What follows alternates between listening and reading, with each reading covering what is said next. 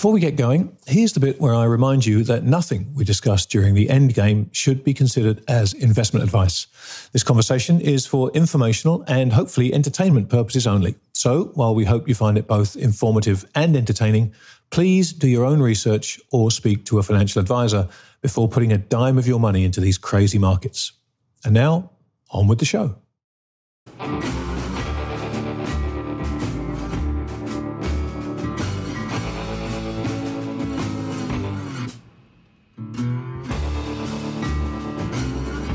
Welcome, everybody, to another edition of The End Game. Joining me, uh, as always, the man who puts the game in Endgame, Bill Fleckenstein. Hi, mate. How are you today, mate? I am alive and kicking. I don't want to take it any further than that. I figured that's about the level I'm at this morning, but uh, we have a fantastic guest joining us shortly. Yes, I think we've been quite fortunate in uh, our timing of talking to him, and uh, I, for one, can't wait. So why don't we dive in? Yes, joining us now is Cem Karsan of uh, Kai Volatility. Jem is um, a prolific tweeter, although less prolific than he used to be, under the Twitter handle at Jam Croissant, Jam underscore Croissant, I should say. And we are going to delve into the world of volatility with him because there are few people out there who cover it uh, in such depth on Twitter. And so Bill and I thought this was a very good time to have a chance to chat with him about all things volatility. So let's dive in. Cem, welcome to the End Game. Uh, it's been a long time coming. We've been dancing around the three of us trying to get this lined up, and I'm delighted we finally got it in the books. So much going on, and uh, I know Fleck has a question he's been dying to ask you for a few days now. So I'm going to let you kick off with that, Fleck. Okay. Well, just so you know, Vanna White asked me to ask you this. All right. you recently had a post where you said uh, you thought the the Fed would change its inflation target to I think it was something on the order of 5%. I can't remember exactly. And I couldn't tell whether you were being tongue in cheek or that's what you really thought. And given as that's about one of the more controversial topics that we could get to, and I think very few people think the Fed's going to budge, I'd love to draw you out on whether or not that was for real or you're just goofing off. That was a response to Harald Malmgren, uh, Pippa's father, uh, who's been, uh, you know, uh, around policy circles for a long time he mentioned that he thought, uh, you know, uh, you know, coming soon in the next several months, we'd see the Fed uh, bump its inflation target uh, up to three percent or so. And my response was, yeah, in the next couple months, uh, I could very much not only see that happening, but I could see over the next several years. I think that's the important part. Them uh, having to to move it up to to four or five percent. Um, like I actually said, five to ten. The point being is five percent plus. Um, look, uh, my thesis, I, I wrote a, uh, you know, a newsletter several, like three months ago talking about kind of structural inflation and uh, how, you know, how it's, uh, why it is uh, likely to be a part of what we're seeing now. My broad view is that that we're making, you know, inflation is, is structural uh, because of, of populism primarily. Uh, you know, our Gini coefficients uh, reached 0.41 in the recent kind of 40 year uh, monetary policy cycle. Uh, the labor class, which is primarily the younger class, millennials on down, is coming to political power.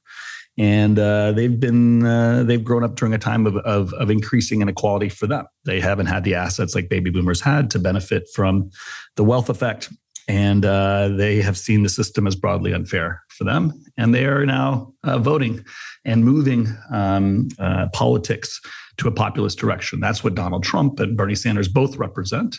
They're both populist. And uh, this started about a decade ago and slowly has been building as they've come to age.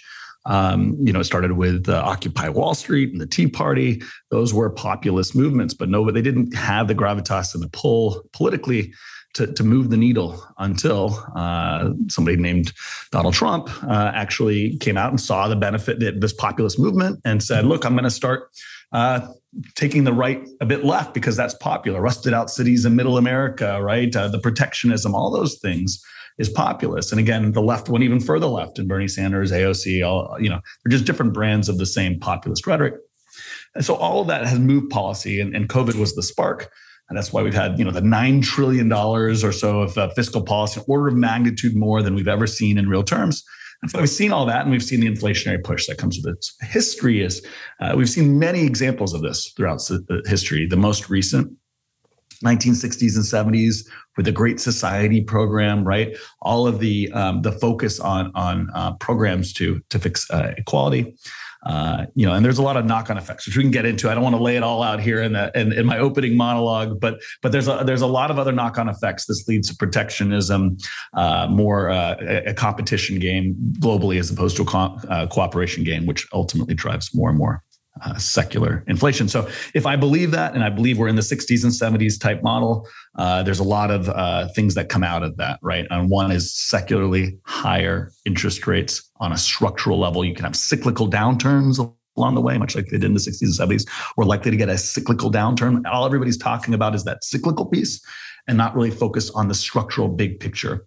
Um, and so my view is that the Fed will be forced to accordingly raise their target for inflation higher because if you can't meet your targets, uh, then you got to change them. There's no, that's the only real solution. And, and that's the game the Fed will end up playing, I believe. Obviously, you're postulating about how this could play out what would you think would need to be a catalyst for them to try to pull that page out of the playbook? Would it be related to economic weakness, but yet inflation hadn't come down enough? Or could it be, you know, something on the treasury side because obviously the budget deficit and the interest on it have exploded? Have you given any thought to that? Or are you just going to going to see how it develops? No, I mean, uh, absolutely. I think uh, we're we're heading down a road where uh, where the Fed is likely to start losing control of the long end of the curve. Uh, they're broadly their their narrative of of transitory inflation, right, uh, didn't work out. Yet the long end of the curve uh, still has believed that the Fed, which has been successful the last forty years and constantly kind of controlling the market, right, um, has has kind of threatened uh, a Volcker moment. So the the long end of the curve for a while actually believed this and kind of uh, you know came back down right and there, and there, were a lot of talks of uh, of the 10 year going back to one and a half when it was at three right uh, we are we are now seeing that go, go up to, to four and a quarter four and a half uh, and settle in here at a much higher level. Um, the, we're likely to see that continue. Even if we go into a recession even if we see the slowdown which we're seeing right in the data in the short term um, you know that slowdown on on uh, you know, relative to structural inflation, uh, is is like we're likely to see the the ten year continue to work its way higher, even if if we get a, a short term recession, in my view. Um, and again, you'll have pullbacks along the way, but the point is understanding this difference between cyclical inflation and structural, right? We had two major recessions in the 60s, uh, late 60s, early uh, mid 70s, right? Uh, the first one was called, caused by William McChesney Martin, uh, you know, raising rates to counter inflation in the late 60s. Uh, that was a shallow one because mm-hmm. it was such a demand push uh, economy. GDP only kind of pulled back based on base, base, base effects really during that period. But then, uh, you know, even though William McChesney Martin took rates from uh, from zero, you know, two two percent or so up to seven and a half percent, and dramatically increased the Fed funds rate, uh, and took real rates, uh, you know, positive, which we haven't even done yet, right? We haven't right. even taken real rates positive. Uh, you know, they eventually pivoted uh, paused and then pivoted at seven and a half percent. Which, uh, by the way, you know we're we're looking at ten year at four and a half, and everybody's you know and and uh, and Fed funds at, at you know four and change, and and everybody's already thinking, wow, they couldn't possibly go further than this, but. Um, seven and a half percent, and then eventually pivoted once we were in recession, a shallow one. Um, and then inflation went back to 10 and a half, 12 and a half, eventually a lot higher, which then forced Arthur Burns to take rates back from uh, four three and a half, four percent, all the way to ten and a half percent. Uh, again, everybody talks about Arthur Burns like he was uh, right uh, asleep at the wheel. Right, um, he raised the Fed funds rate to, rate to ten and a half percent. Imagine if our Fed did that. Right, uh, you know, uh, we're talking about Powell as Volcker, right? But you know, but yet we're talking about a four and change Fed funds rate being like almost unthinkable, or five percent, you know, almost unthinkable. So, um, point is, and then uh, you know we got the biggest recession uh, after Arthur Burns did that uh, since the Great Depression, uh, and seventy four and seventy five was a massive recession, and it was very painful. And not surprisingly, the Fed pivoted um, because there's a it's a political dynamic to all this, right? Um, if we had a really really bad recession, uh, the, the Fed can talk tough all they want. At some point, they're going to pivot. Um, and uh, and so uh, you know ultimately that that took uh, inflation all the way up to 15% plus and rates and then Volcker had to come in late 80s. So point is there was cyclical periods of slowing of inflation during those caused by the Fed uh, kind of trying to drop demand as much as they could. But but ultimately there was structural inflation underneath. And if anything, I would argue, and we can get into this a bit later, that the Fed actually exacerbated that structural inflation by trying to limit cyclical inflation. And there's there's lots of reasons that that works that way. My point is the system is more complicated than just inflation up or inflation down. Uh, you know, it, it's it's more complicated than are we going to?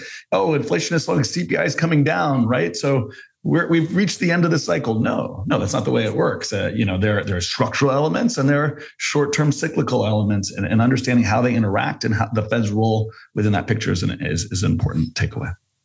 Jim, I think I think that's all absolutely correct. I agree with every word of that. The, the only thing that I'm curious about and trying to think all this through, because you know, history is certainly rhyming, if not repeating, with the period you point out in the 60s and 70s. The big difference, obviously, is the structural balance sheet, let's call it, of the United States and the sheer amount of debt. We, we now have a, a situation where you, know, you talked about well, 10.5% rates were unthinkable now. They're not just unthinkable, they're unworkable and unsustainable, right? Because of the amount of tax receipts that would take up to finance the, the existing debt. You know, we are in this position now where instead of 35% debt to GDP, we have 97% debt to GDP. And that makes a huge difference in what the Fed can and can't do in terms of fighting this. And when you look at this idea of them being unable to meet their targets, so changing their targets, which I agree makes all the sense in the world, we unfortunately live in a world where you have to construct a narrative around that. You know, they were unable to meet their 2% target for a couple of decades. They didn't move that target because it suited them to have asset price inflation and low CPI inflation. And whether you, you know, believe it or not is, is irrelevant. Let's put that aside. So given those constraints, given the constraints of the financial health of the United States and other countries, or let's use the United States as an example because they're all as bad as each other, how do you create a narrative around the changes you're going to have to make to targets and the damage it will undoubtedly do to the currency ultimately? How do you create the narrative you need to be able to pull that off? Because I'm I'm genuinely baffled as to how they might be able to do that. Yeah, I think the it's going to depend on a lot, right? Um, I think first and foremost, um, you know, we can't look at the United States as just any other country. Um, as much as a lot of people would like to, there's a difference between being the reserve currency and the exorbitant privilege that provides and not. Um, it doesn't seem fair. We shouldn't be able to. We can argue, you know, but we live in a, a world of realities. And um, if there is a uh, you know, big bully in a room, he's not equal to the, you know, the the uh, the fifty pound weakling, right? Um, there's a, there's a difference, um, and and you know whether or not they have to worry about the, the bully has to worry about its debts or not is is uh, is another question. It's a different thing. Um, at the end of the day, the Federal Reserve um, can provide liquidity to the Treasury um, to whatever extent it wants at this point. Now we can argue that at some point that the outside systems are going to challenge that, which is what we're seeing, right? Uh, where you know there are entities that could uh, remove the exorbitant privilege, and that would be very, um, you know, that would bring things in line. But in the meantime, we have a fiat system where uh, you know the ten thousand pound gorilla in the room um, has control. And as long as they do, um, this is a solvable problem uh, for the U.S. Now that is a big if, um, but I think at, at, base, you know, you have to at least assume in the base case that that's the most likely scenario, in my opinion. Uh, other people would argue otherwise, um, but I think uh, people tend to be bombastic and think about the biggest, to worst possible outcome. I think the, the more likely outcome is the biggest economy in the world, the biggest military in the world, the place where rule of law is the strongest, uh, and where most business interacts is likely to remain the most powerful. You know, as long, especially as long as there are alliances that help support it. Um, uh, you know, uh, maintain that control because uh, you know that that benefits the most number of of, of uh, you know people in power. Um, I know that's very cynical, but that's that's the world we live in. Um, hey, you're on the right podcast for that, my friend. Perfect. Uh, yeah, no. I, so, so at the end of the day, um, you know, if that's the case, then yeah, if if if uh, interest rates go to seven percent and the Treasury has to, you know, our, our debt burden goes up, but the Fed is ultimately the one providing, uh, you know, uh, liquidity at seven percent, and then collecting that seven percent and giving it back to the Treasury. Does it really matter? It's just a closed loop, right? Um, and at the end of the day, you know, if you're if you if you can print money without consequence, which sounds you know too good to be true i know but uh, but we've done it now for quite some time and we're likely to be able to do it for some time more uh, until the you know uh, we lose the faith of the majority um, you know of the world.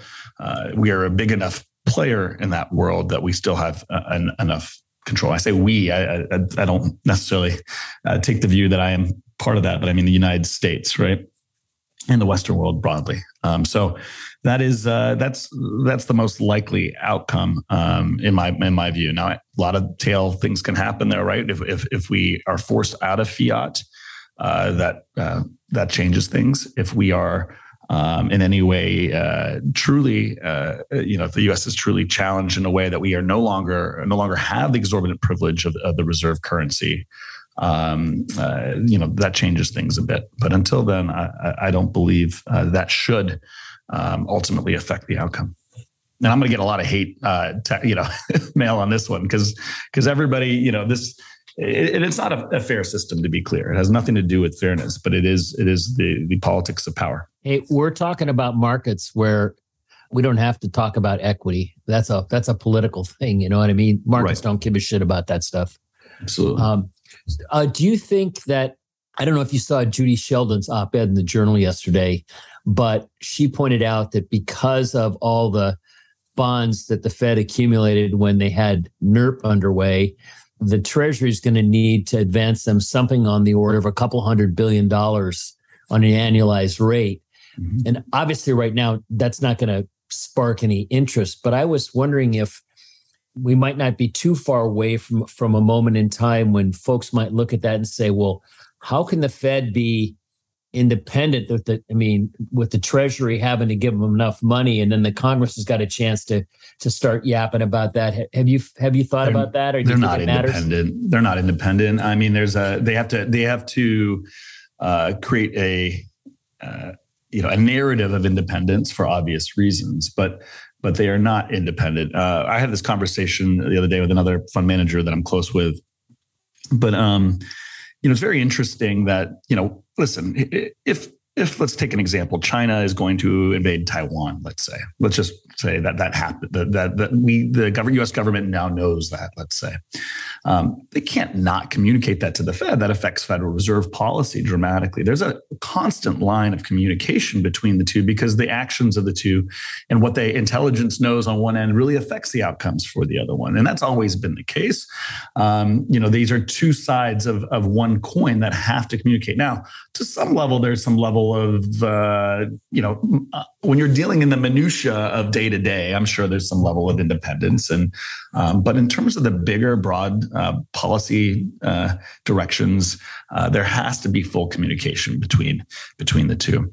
Um, I do find it interesting that that uh, that the Fed came out this last uh, at OPEX on the Friday of uh, op- options expiration, which throughout history, anybody who's a student of markets and understands Fed policy announcements will know that Friday of OPEX is is a and this is not a conspiracy. This has happened throughout history. The big announcement of of short, uh, you know, banning short uh, selling uh, in 2008 was the Friday of OPEX. They, there's a bunch of examples throughout history where they make big announcements uh, during that day. That came out. The pause slash pivot announcement from Nick Timiraos came out right at OPEX uh, after the AM print.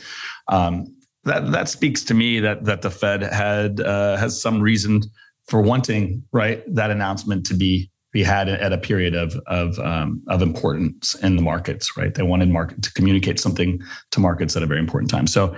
Um, you know, we can get into why that is or, or, how that is, but I think that's an interesting data point, uh, and and I think it also speaks to some communication that's happening between the uh, the U.S. Um, the government you know, and, and, whether it's the Treasury or, or, broadly the government and, and the Federal Reserve as well. Jim, um, going back to this idea of the cyclical and the structural, and again, you know, I'm, I'm very much in your camp that we now have a structural inflation problem, which will have various cyclical ups and downs within it. When we think about the end game, which is what we're trying to figure out uh, in this podcast, what do you think the end game is for this kind of battle between structural and cyclical inflation? You know, something has to happen. We can't muddle along with things the way they are. We can't muddle along with double digit inflation and uh, in massively negative real rates, particularly as that inflation is being felt in all the places where it hurts the most. So when you think about the possible end game for that, how do you see that battle playing out? If you look at assets and how they performed in the 1930s throughout the Great Depression in real terms, and you compare them to what happened in the uh, you know mid 60s through 70s in real terms. I think the key there is in real terms, uh, performance for assets was about the same. The world doesn't think about it that way, right? You think about the depression and what happened to asset values and and the deflation we had and just the pain, right? And then you think about the 60s and 70s, you're like, ah, markets went kind of nowhere for 14 years. That wasn't that bad but they're the same essentially, right? Uh, and, one of them we dealt with uh, our our structure. The we learned to deal with some of our structural problems via uh, inflation because if we do that and we create markets uh, moving nominally sideways as opposed to down seventy percent, which is what happened in real terms, it's more gradual, it's less violent, uh, creates less knock on effects. Um, it's a deleveraging of a system essentially uh, a monetization.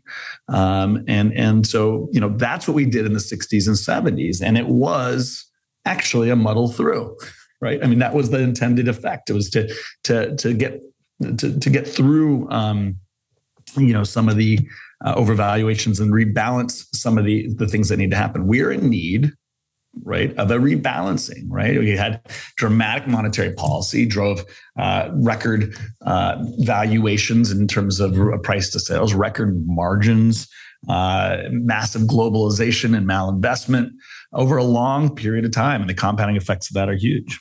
And uh, at some point, uh, you know, the, we we have to pay the piper, and and so, uh, you know, that has is being forced upon us because of inequality uh, people. The, the, it's always ultimately the end of that that game is ultimately a, a, a political, you know, the thing that's that's uh, put upon the Fed and the system by by the people, and that's what we're that's what we're seeing globally, and that's why the populism story is so important. It's what's forcing the Fed's hand. It's what's forcing inflation, and ultimately, when that happens, um, you know that rebalancing has wants to be done and should be done in the most controlled way possible, but it has to happen because politically it's kind of inevitable at this point. Um, and you can't address that uh, in a year or or you know a short period of time. So we're we're likely to be in a period where uh, we are uh, you know assets are going to normalize uh, via demand push economy uh, uh, through through a decade plus of growth and a decade plus of inflation um, which will normalize asset values, particularly GDP, will normalize margins, and um, you know it'll cause uh, uh, an unwind of globalization and, and a time of geopolitical strife, much like the 30s, 40s, 60s, 70s, um, we will have resource scarcity and uh, you know likely to have another OPEC crisis. That's not you know that's not a surprise that this it's happening at the same time. We're likely to have more war, much like we did uh, World War II and Vietnam War. Those are the other periods that correlated right with this. these are times of of uh, you know geopolitical uh, uh, competition, and and so we're likely to get all that, and it's likely to be a time of a broad crisis and broad strife uh, and rebalancing. But the beauty of those types of periods is it ultimately drives, like I said, a rebalancing and a, and a period that'll allow for a, a, future boom. And it'll also allow for crisis that'll help solve some problems and, and force um, the resolution of some major, you know, kind of imbalances that have happened in other lines of, of politics. We haven't had the ability for uh, our democracy and government broadly to uh, drive uh, change uh, for some time because we haven't had crisis because the Fed has been smoothing the business cycle. We haven't had you know the bar has been set so high for so long uh, you know uh, we haven't we haven't brought people together our government uh, was was made to to make passing laws very difficult. Right? Uh, they didn't want the corrosive power of money and power um, to affect the system.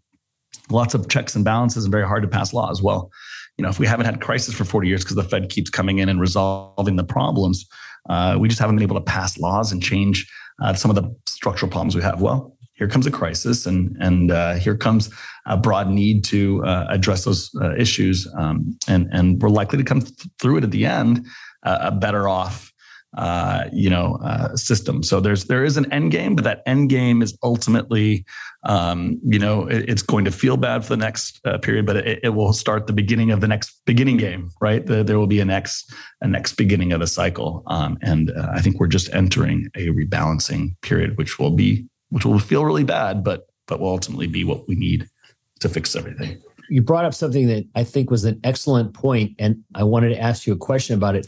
Uh, you contrasted the depression with uh, how we exited the, the 60s, 70s, and, and, and the net effect in real terms. The way I have described the tendency to go towards that outcome is because the fear of the depression is what keeps pushing us on the can kicking. When Bernanke, in particular, when we were in the middle of the 08 collapse, kept talking about deflation, what they really meant, I believe, was depression. And the idea of depression rightfully scares plenty of people. And so the way you characterized it almost made it sound like, well, the people in charge or the entities in charge, you know, saw what happened in the depression. They didn't want to do that, so they did what we got in the 70s. Obviously, I don't believe there's anyone government smart enough to pull all those maneuvers, especially when it takes place over several different administrations. So, do you think the driving force is really sort of like the collective will of human nature that everyone kind of feels, oh, we don't want to go down that depression path. So that just kind of leads us to the other one. It's not like anyone's capable of pulling enough levers. It's sort of what society demands or 100%. Yeah, yeah, absolutely. This is not some conspiracy or there's people pulling the strings from okay. the top. Right. There are things that are collectively learned as a society, and uh, certain things that you know, uh, pain or you know, some emotion that it, it's narrative to some extent, right? Um, but but that that ultimately drives. Uh, you're always fight, fighting yesterday's war too, right? right. So there's always this. Right. So that was fresh on people's mind from the last cycle and much like uh, there's a lot of talk about the 60s and 70s now right there's a there's a broad um, you know that's that's the most uh, collectively uh, you know uh, important thing so we we drive a, away from those things and we try and make the the situation better um, or less bad i guess um, and I think that's what happened in the 60s and 70s. I wouldn't argue it's necessarily less bad. It's just uh, in terms of the emotion and the sentiment and what uh, it, it, was a muddle through in a bit in a way. Um, even though again, 14 it was a more popular, less bad. Yeah, and to be clear, it wasn't popular, right? But it was much less bad than the depression in in terms of. Uh, but again, to be clear, like in real terms, people lost seventy percent of their value the, of their money over the same period of time. Uh, you know, and, and very similar in real terms. So it, it's this old kind of shaving coins, right? It's uh, kind of deceive what's really happening to to um, to really make the public less uh, bothered by by what's actually going on, and and so that's a tale as old as time. Um, and it, it it does work. It does work because you you know if you do it gradually and you do it in a way, people still won't like it, but you can kind of make it through a deleveraging process um, you know, by by you know not making the politics uh, too painful, and, and, so you can steer your way through it. Yeah. So I think that's the most likely outcome. Again, right? I think I think you know we're likely to continue to get that that inflation, um, and and again, it's not because powers that be are forcing it. It's just it's the the, the most palatable outcome for the most number of people. Cem, there's one thread that runs through all of this, and that is your world of volatility. You know, we've been in a, in a very low vol, suppressed vol world for, for a long, long time now. And the reawakening of volatility seems to have caught a few people by surprise. You know, guys like yourself and Chris Cole have been talking about the problems with suppressing volatility for quite some time now. So let, let's switch to your world of the world of volatility. Talk a little bit about the changes we've seen in the world of vol from the perspective of investors that don't really understand the changes happening underneath the surface. They understand the world is more complicated, but talk in a kind of as elegant and nuts and bolts way as you can as to how the volatility landscape has changed and what that means for the average investor. And let me add one other element I'd like you to weave through there is I think if you took the average informed, but maybe not super experienced investor, they'd say, wow, anyone with a vol fund should have killed it this year. And that hasn't turned out to be the case. So maybe you could weave that through too, because I think people would absolutely. find that fascinating. Yeah, absolutely. So there's two things that interact in in markets. One, there's uh, structural macro flows, right? What is what is happening? Uh, what is what is feeding into the machine? What's what's feeding through the pipes, whether monetary or fiscal or earnings, right? How how is money coming into the system and, and providing supply and demand for assets? And then you have positioning, right? Which is how are people positioning based on what they know the flows are, and what does that mean for reflexive uh, you know, when they need to buy or sell based on how they are broadly positioned. When I say people, I mean institutions. I mean, where is the money and, and how is it positioned? So understanding that machine and how it works is, is critical to understanding where we've been and where we're going. If you think about um, from the macro side, those big pipes that are flowing through, right? We are, as we mentioned, to kind of tie these two conversations together, we're transitioning from a period of massive liquidity coming in from one major pipe, which is monetary policy. So just a flood with unlimited liquidity, right? Um, that is volatility dampening because it's uh, when you have infinite liquidity, you have a put essentially uh, any company can go borrow money uh, if they need you know most not maybe not any company but most most companies can go borrow money uh, to, to create liquidity to get through bad periods um, you know you have uh, you have a downside, uh, you know, more money flowing to people. People can buy assets, right? Particularly um, investors, and, and so we that that drives a period of uh, increasing asset values, uh, particularly stocks, because you have a Tina effect as well. You, you take out the bond market out, all more all the money has to flow in into stocks, into you know into higher risk seeking assets. So we had that Tina effect. We had broad money flowing into the system. We had to put on businesses. We drove duration. We drove uh, technological advancement uh, through uh, you know both globalization as well as uh, you know uh, you know investing more and more money in in stocks, which then could go out the risk curve. That's where we were. Now we're transitioning away from that, right, to fiscal uh, fiscal policy and higher rates. And so all of these things are unwinding at once. You're removing liquidity from stocks. You're removing uh, liquidity from assets broadly. You're, you're increasing interest rates. So money's flowing from stocks to bonds, right? Um, as well. And this is creating multiple contraction, right? Uh, in, in equities. This is what we've seen in, in the 60s and 70s uh, as well. Um, it, it, doesn't necessarily mean uh, companies will grow less uh, on, on a cash flow basis, right? Uh, actually, demand side economy might actually uh, make, make that side better. But it, what it means is investment, money for investments coming off. That creates less liquidity, it removes the put from businesses. And when you have less liquidity in the system, volatility increases, right? Uh, because uh, there's less money to support the downside in markets, um, and there's more room for uh, mal- liquidation of malinvestment, et cetera. So, from a 30,000 foot view, it makes sense that volatility would increase. And on top of that, this comes at the tail of 40 years of monetary policy, which means what? That means there's a lot of leverage in the system. Uh, corporate debt levels were about 30%. We're now at 50%, right? That's a dramatic difference. So there's just a lot more leverage in the system. I've called it a sumo market, right? We've gone from this uh, these two skinny wrestlers pushing on each other in a uh, in in, uh, in, a system to uh, over the last 40 years bigger and bigger wrestlers. And and, and they're still ba- they were still balanced for quite some time. When there was enough liquidity it didn't really matter. But the amount of size of each side and the potential energy that sat between them was bigger. Um, that means the slightest little slip or change in the system right can cause big moves because there's a lot of potential energy a lot of leverage in the system and I talked about this before the decline in markets recently. What that creates in terms of a distribution of outcomes structurally is fat tails, right? The, the tail uh, of a, of a really bad outcome is, is way bigger, right in a system like that. Um, and there's multi, many dimensions right? There's many countries there's fx there's bonds there's you know when we talk about vol it's not just equity vol right? Just broadly there's just leverage in the system means you're going to get more and more leptokurtic outcomes.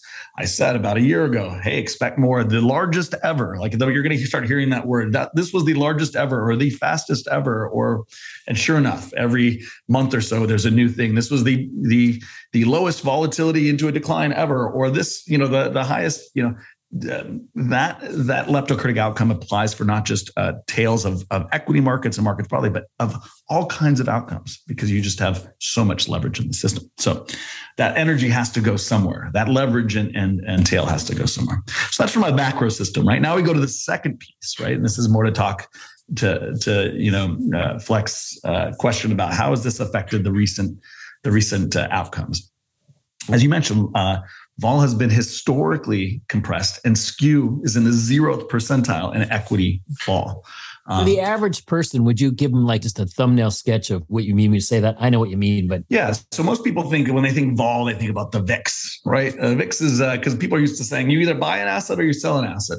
Vol is a bit more complicated, right? Uh, without getting too complex, like the VIX is a summary of of all of the implied volatilities, the options where the options are priced, the implied option uh, vol- volatility of all the options uh, that are uh, averaged at 30 days, right? One month out. That's what the VIX is. But it's a that is a dis, those options all have different implied volatilities. Downside options have a very different op, uh, you know, a different implied volatility than upside options. At different expirations, you have different implied volatilities. And what skew is, is those downside options versus upside. So when I say skew is in the zeroth percentile, what I mean is equity implied volatility of a uh, one standard deviation put is uh, is flatter relative to a one standard deviation call, right? Than it's ever been.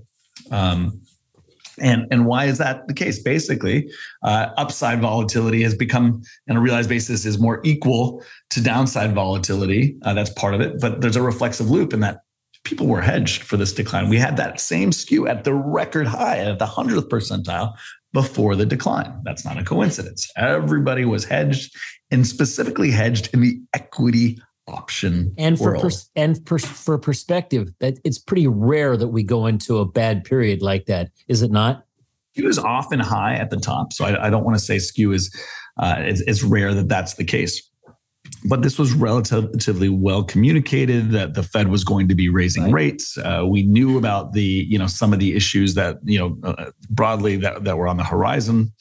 Um, and so there was a lot of hedging, and it was higher than than most times into a decline. We've seen other times, like uh, late 2018, uh, October, November, December 18. Uh, you know, we had a similar thing, and, and implied volatility declined similarly. Feb 16, we had a similar outcome after the August 15 yuan devaluation, where people were very well hedged into a decline, and we saw these. But this is the longest, and um, you know, options have become bigger too, right? Uh, like uh, a bigger part of the liquidity, and that that is actually very important. So not only were people prepared, but the the size of the options market, the amount of hedging relative to the equity market, and the reflexive effects are, are bigger than ever. Now, it's important to note that that happened primarily on the equity index level right?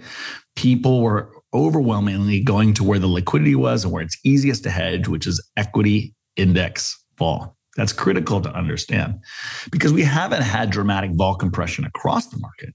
We haven't dampened really fully this macro volatility when it comes to the big picture, right? This the, that sumo market is still uh, there underneath the hood.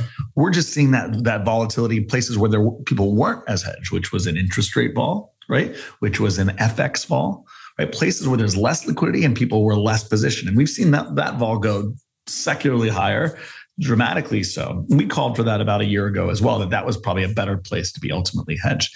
Single list vol, dispersion this year has worked incredibly well. When I say dispersion, single list equity vol relative to where the index itself's volatility, you know, that implied correlation for a time of volatility. Usually when you have a big de- decline in markets, correlation tends to go to one or to be to be more in line. What we've seen is actually the opposite. And this has been a function of that same reflexive reality. People were hedged in the indexes.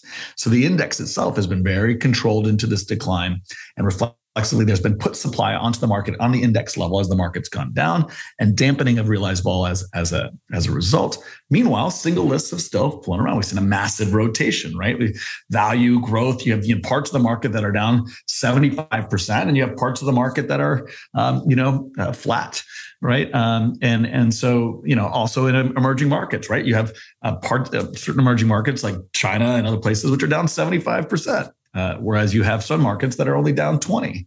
Um, so these big rotations that are fairly historic in different parts of the market, not just equities, but but in bonds and in FX and other, you know, commodities, other parts of the market where there's less hedges, that true kind of sumo potential energy, that leptokurtic tail has been there. And we are seeing the knock-on effects of it.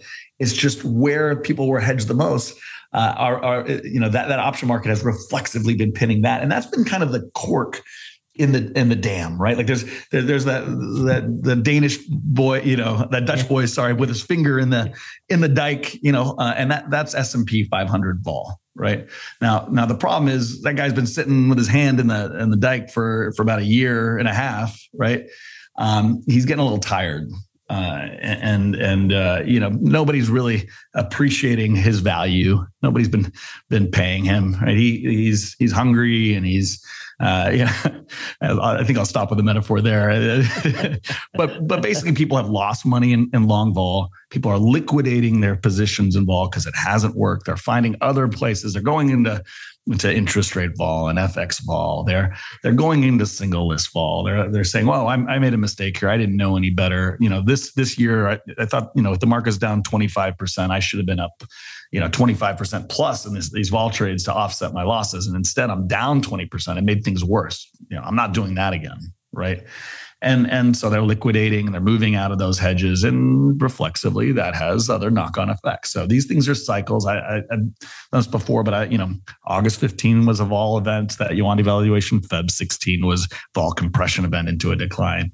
Uh, volpocalypse feb 18 was a massive vol event followed by late 18 was a massive vol compression event uh, you know, my, Feb March 2020 was a massive vol event, event right? It, uh, it, uh, it, followed by what we've seen recently, a massive vol compression event. So these things work in cycles, um, and they're a function of of that people rushing into trades and then being over levered in a trade and then rushing out to the other trade and then you know going the other way. So you know we're setting ourselves up for an opportunity, uh, not opportunity, a massive vol uh, event. Now, the scary part is now, you know, this this is that guy, that, you know, that that Dutch boy with his finger in, in the, you know, in, in the dike. There is, um, you know, he's really he's been holding back what's otherwise a very big macro kind of set of flows in a leptokurtic distribution. And so this is not just like you know uh, late 2018 or early 16 right? If that if that dam gets overwhelmed there there is no other place for liquidity. That is the spot for ultimate liquidity. So um, i would argue you know there's a likely second leg down and that second leg down is going to be um, you know given how leptokurtic the actual underlying distribution likely is due to macro flows um, potentially very dangerous for the whole system. So how uh, do we get from given where we are now to the moment where we have the next leg down? What has to burn off or change? Uh, based on what you've written, which I've seen, but maybe some people that have listening to this have not. Obviously, we've got not just the FOMC meetings, we've got an election, then we've got year end, and there are people get positioned for those sorts of things. So, as we travel through those, how do we get to the nasty part that might be lurking out there? Yeah. So, um, now we talk about path, and path is a bit more complicated. We we have some some ideas, right, based on history and based on positioning and based on uh, you know pressures and incentives, right. That's the, the best way to predict. Um, that said, along the way, right, uh, the further out you go in time, the more that path uh, changes, the more it's, it's harder to predict. But given where we're sitting now, um, the things I feel like uh, we know the best is that listen, the skews at the zero percentile, people are hedging a lot less in equity in the equity vol space. Um, short interest is is relatively high, right? Um, so people are uh, have have uh, either delevered on the equity side as a result of not, hedges not working, right, um, or gone broadly short, um, and so there there is at least on the institutional side a less levered um, uh, piece on the equity side itself. So I think that has been uh, the one thing that has uh, dampened uh, the volatility recently, and that's the last thing to kind of if you if this market forces people back in into the next rally, which is I think what we're in the process of seeing, and and and creates um, you know a higher level of, of you know it doesn't have to be uh, as high as it was, uh, you know, a year ago, but more investment broadly and forces entities back in. I think the tail now is less hedged, and so we we sit at a much more dangerous position once the higher we go in markets and the more people get forced in. So um, there is a period here where we're um, where we're seeing, um, you know, some type of uh, counter trend move. I've been pretty vocal that that the more uh, you the Fed talks about pause and pivot, and people start getting back into okay, this is over, and this is a cyclical kind of a, oh we're going into recession and the Fed is going to stop. Okay, uh, back on the same train. The more you get that psychology coming, which I think is is en route, right? We're kind of seeing it now. Um, the more likely that kind of pause pivot uh, is is uh, and, and, that that market kind of uh, seemingly breaking back up to the upside is is likely to turn into a, a nasty vol event to the downside. You have um, you have realized, you know, the, you're creating greater realized vol potential the higher you go in markets, right? Um, I think that's important to note. Uh, uh, so um, I would argue that the higher you go, the, the more vol should be uh, going higher. And so I, I, think there's an opportunity here if you're a trader to be really uh, expressing kind of uh, the, the coming the coming opportunity with with upside calls, uh, especially longer dated. Vol is getting to a relatively reasonable level now. Um, you know, I think uh, there's a, a likely uh, chance that we'll get some type of counter continued counter trend rally here in, into the end of the year. Um, you know, uh, I've I've written about seasonality and how seasonality. Most people talk about it just like on a graph, right? And I think about it as a magical construct seasonality for us is a very real mathematical thing, um, not just because of what's happened in history, but because of just a function of measuring supply and demand. There's less liquidity during these periods, and there's greater Vanna and Charm flows. I don't know how much we want to dive into Vanna and Charm, but there's a greater daily decay of uh, option premium and risk premium that happens because time is shorter. There's just more holidays, and there's less volume, so there's less activity in markets, and so that those those flows have a greater impact during during this period. Um, uh, you know, other periods of, of long holidays I also see positive seasonality. This is what drives the adage. You've probably heard it: never short a dull market. Never short a dull market. These adages, people think they're just magical constructs. Nobody understands why. These are the things that drive these um, these trends. Um, and so, um, never short a dull market. Uh, volume is low. Time passes quicker because you just have more holidays and so we're likely to see during the coming period a positive, um, you know, uh, you know, end of year push, given short interest as well. That's going to probably make things worse. Uh, and then there's another added element here, which we know, which is Nov second is the Fed, Nov fourth is unemployment, November eighth is the election, November tenth is CPI. You have this clustering of coming up very, very, very soon here uh, of major vol potential events. And so the market has a high implied vol priced for those events. Um, much like we've talked about this before what with Brexit, with uh, the 2016 uh, Trump election, the 2020 contested election, all three of these things priced a really high, what we call event vol for, for these specific events.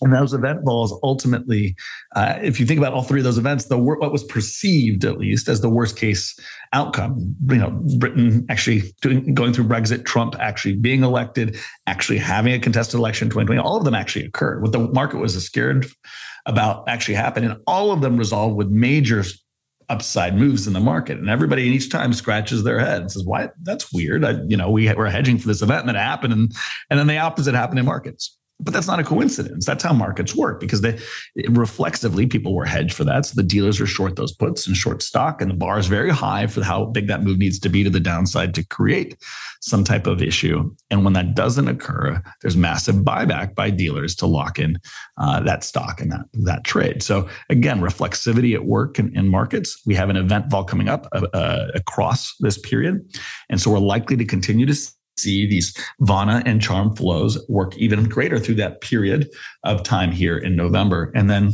which takes us towards kind of the holidays uh, app behind that, uh, and, and, likely uh, kind of more vol compression in the back end. So, um, you know, broadly, I think that's part of what this market's been front running a bit here. Uh, you know, along with that kind of pause pivot narrative from the Fed, which they're getting support from.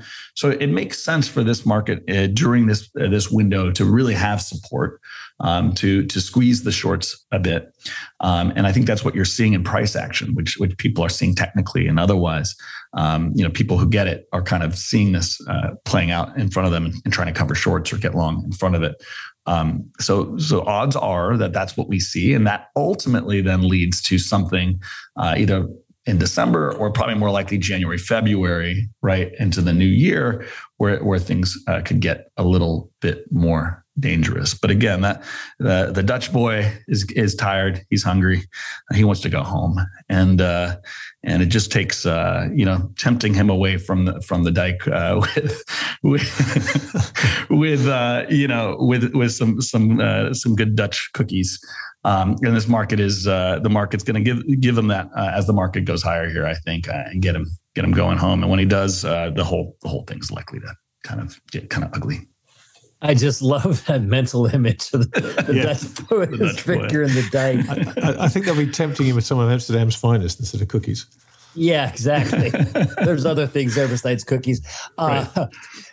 Does the fact, and correct me if I'm wrong about this, does the fact that the option world, for lack of a better name, has become so much bigger relative to the underlying uh, in the last group of years, does that add even more into the how the sort of tail wags the dog, for lack of a better way of saying it? Yes, absolutely. I mean, uh, the the the amount it's it's pretty straightforward math. The amount of uh, options net positioning there is that uh, dealers are uh, warehousing. Um, ultimately uh, is is the uh, creates the amount of buyback in the underlying equity that needs to be you know pushed through on a daily basis. Now, to be clear, more volume doesn't mean more positioning. It's not one to one. So you could have a lot of volume, but uh, more mixed, muddied uh, positioning, and so the net effect maybe in that scenario would be less. Uh, than maybe a situation where you have less volume, but it's all very one sided.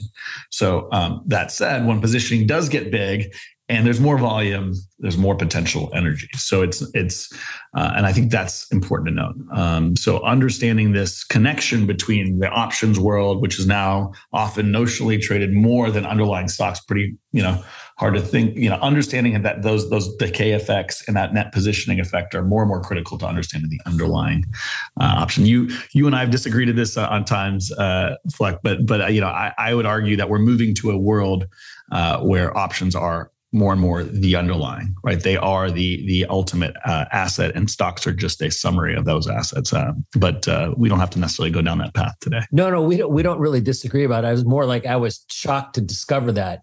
Yeah. So uh, that brings up a good question. I think people listening might like to know is when approximately do you feel like it we sort of switched where the option market became bigger in terms of volume, sort of like it is now, and, and a much bigger piece of the puzzle, approximately? So I've, I've, been in these markets for about 25 years. I'm dating myself a bit, but uh, and it's been a secular transition, right? Like we've been moving to greater and greater volumes, more and more activity, more products, more education, more access.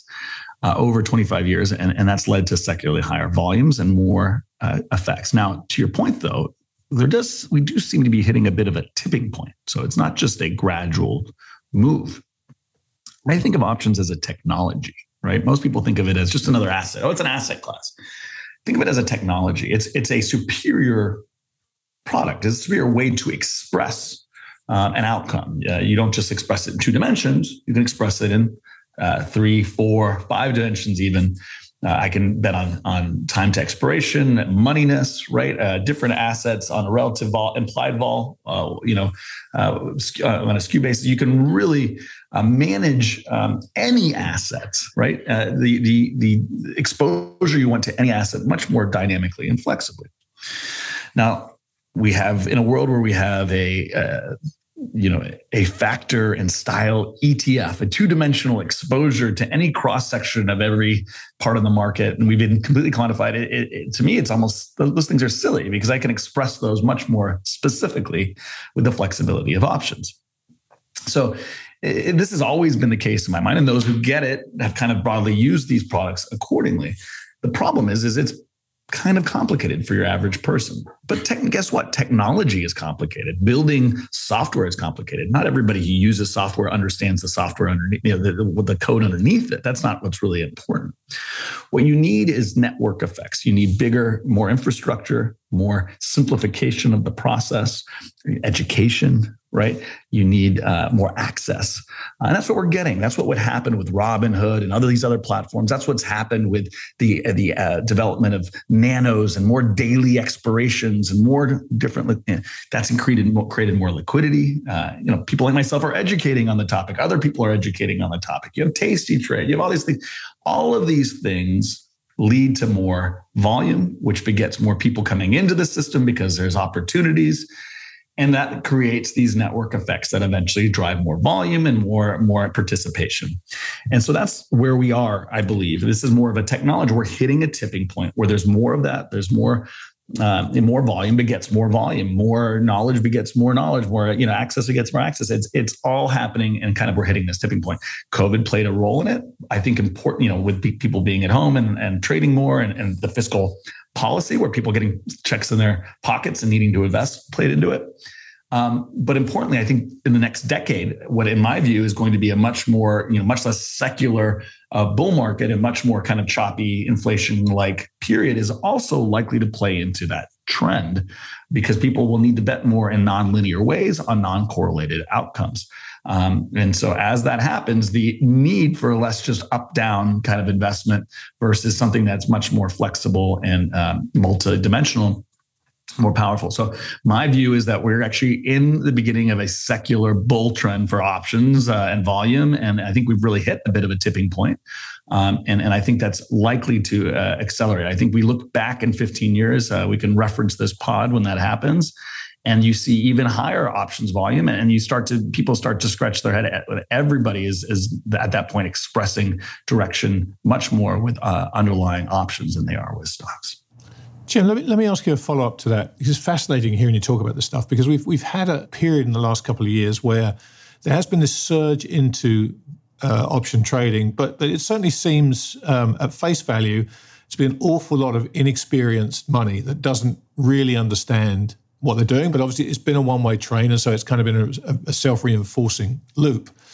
Are you seeing experienced investors change the way they approach investing in volatility because you know m- many of my friends have kind of been wringing their hands in the vol space for quite some amount of time because there's been this lack of understanding even on the part of sophisticated investors that you pay this like an insurance premium we've all heard the analogies right but it doesn't perform until you need it to and i wonder given the amount of unsophisticated money that's poured into the options market in the last couple of years but obviously can lose 100% of that money what's the the mood and the change in methodology amongst the sophisticated investor class? Is volatility becoming a more acceptable short term asset class for sophisticated money? I'm going to push back a little bit uh, sure. in, in this term sophisticated investor. You look at the majority of assets managed out there in the world, most of it's incredibly unsophisticated. So the people we would broadly call sophisticated investors have gathered assets by doing an approach which was supported by the Fed for 40 years of yes, I agree of stocks and bonds. Um, 60 40, right? Um, that is broadly not because of they haven't won because of sophistication. They haven't they haven't your, your average wealth advisor, you know, and, and this approach that they've been dictating to, to the majority of investors uh, on an individual level, same thing. They have found a way that's easy, or that was easy, that was low cost, so they didn't have to provide alpha um, in any way, any real edge um, to get to gather more and more assets and to create more fees. So if that's the group we're talking about in terms of the sophisticated investors, um, uh, Yeah, that, I think they're waking up to the fact that that their system is no longer going to work, and they better find a new system. Passive investment, people think was like a new. It was a new thing. It's a new technology. We came up with this wonderful new idea that you can just put money in right. dollar cost average into a passive investment and go to sleep at night, just and everything works out the reason it became the end all be all for all RIAs and Vanguard became what they are is because of the Fed. Before 1982, as we talked about for 14, 15 years, the market went nowhere and lost 70% of the value in real terms. That was the time for active investment. Active investment was all there was. No, there was being invested in a passive investment during that period would have been insane. It, it's not like passive didn't exist before because nobody thought of it. It just didn't work. Um, and so we've broadly been in a period which, you know, 40 years seems like forever, but we've been in a period where the Fed was dominant and they drove, uh, you know, uh, the success of both stocks and bonds as a, as a, you know, uh, a, a, a, investment process that worked together. And it was easy. Uh, you know, it was a free lunch. That is not how it works in a system where the Fed is not um, in control. Um, and this is why active management is having such a great year, great couple years, um, and why active management is likely to have a, a secular bull market. And that part of that active management, now tying that is is being and the word active that means you are flexible and you're able to allocate more specifically to different trends and opportunities and to create edge and in that type of an active management, those active managers do very actively use options. And those entities, broadly hedge funds and sophisticated, truly sophisticated investors. Now, that's not the majority of the money out there yet, to be clear. Sure.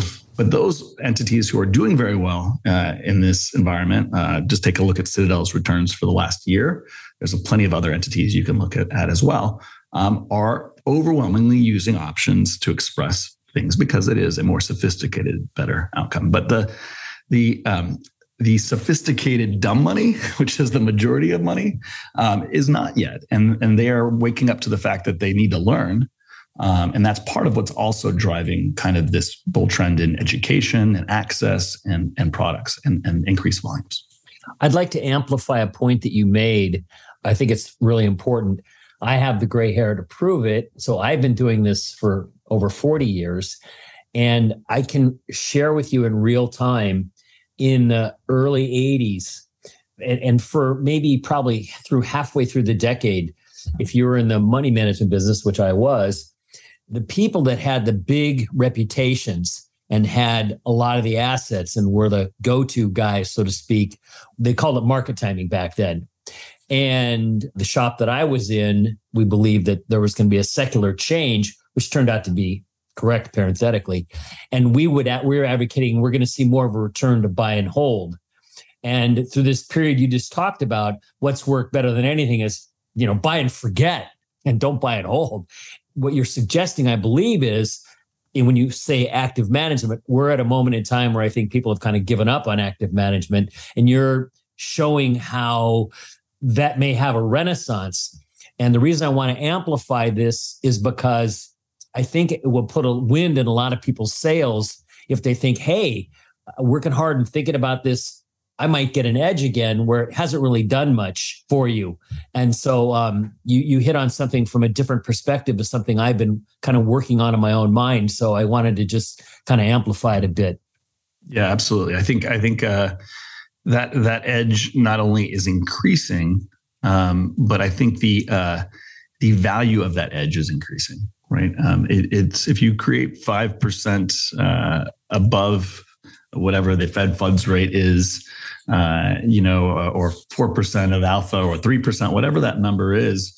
Nobody's cared when interest rates are zero. If you can create three percent extra edge, really, right? right. Um, it, it just right. uh, if the market's returning fifteen percent a year and your fees, I can get due at 0.5 percent fees as opposed to two percent fees, which is it's expensive to create edge. You you know if it was easy, there wouldn't be an edge.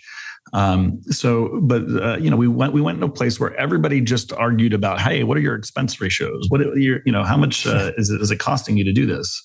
um, uh, because it was easy to make 15% a year. Well, guess what? When the market's going sideways to negative in real terms, and um, all of a sudden that 3% alpha you can put on top of um, you know, uh, a four and a half, five percent, you know, uh, treasury, right, um, looks pretty pretty appealing, um, and that that value of that edge is is more valuable, and people appreciate the value of that edge.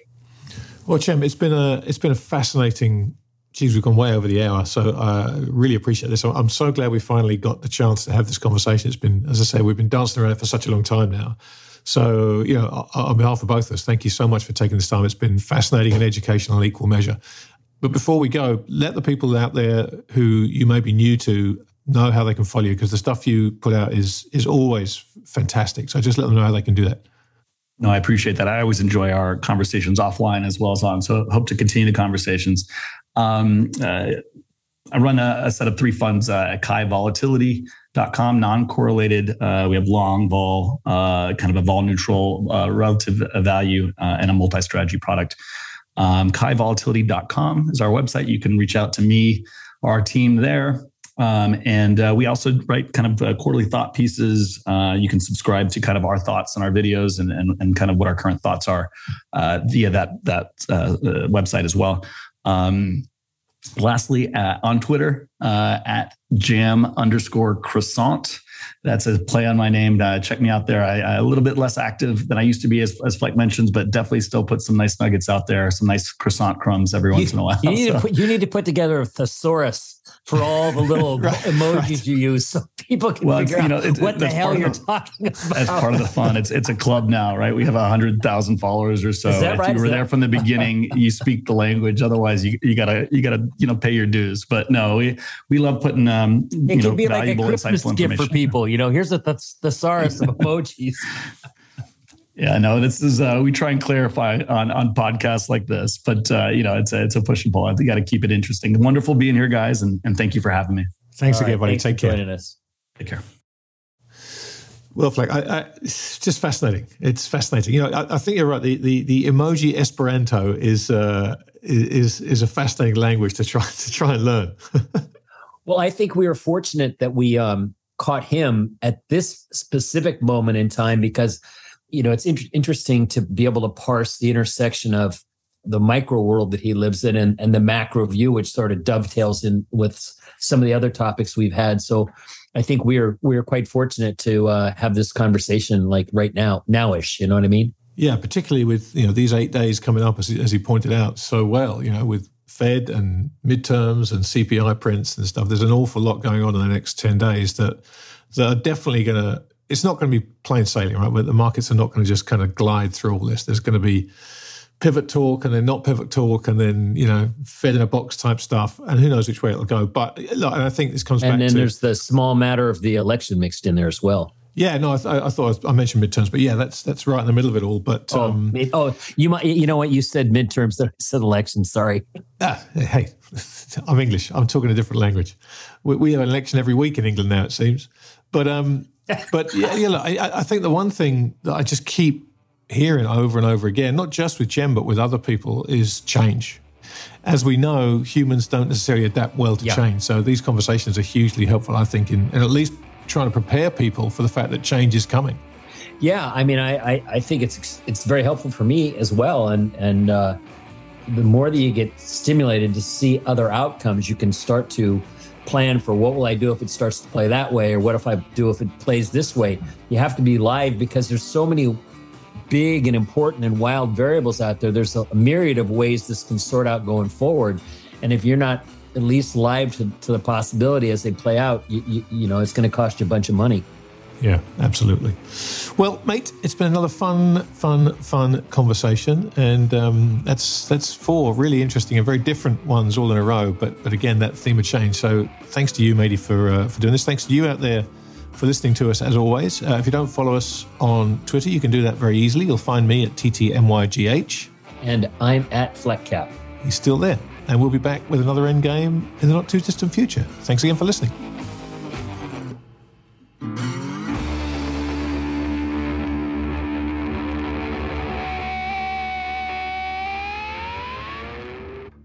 Nothing we discuss during the end game should be considered as investment advice. This conversation is for informational and hopefully entertainment purposes only. So, while we hope you find it both informative and entertaining, please do your own research or speak to a financial advisor before putting a dime of your money into these crazy markets.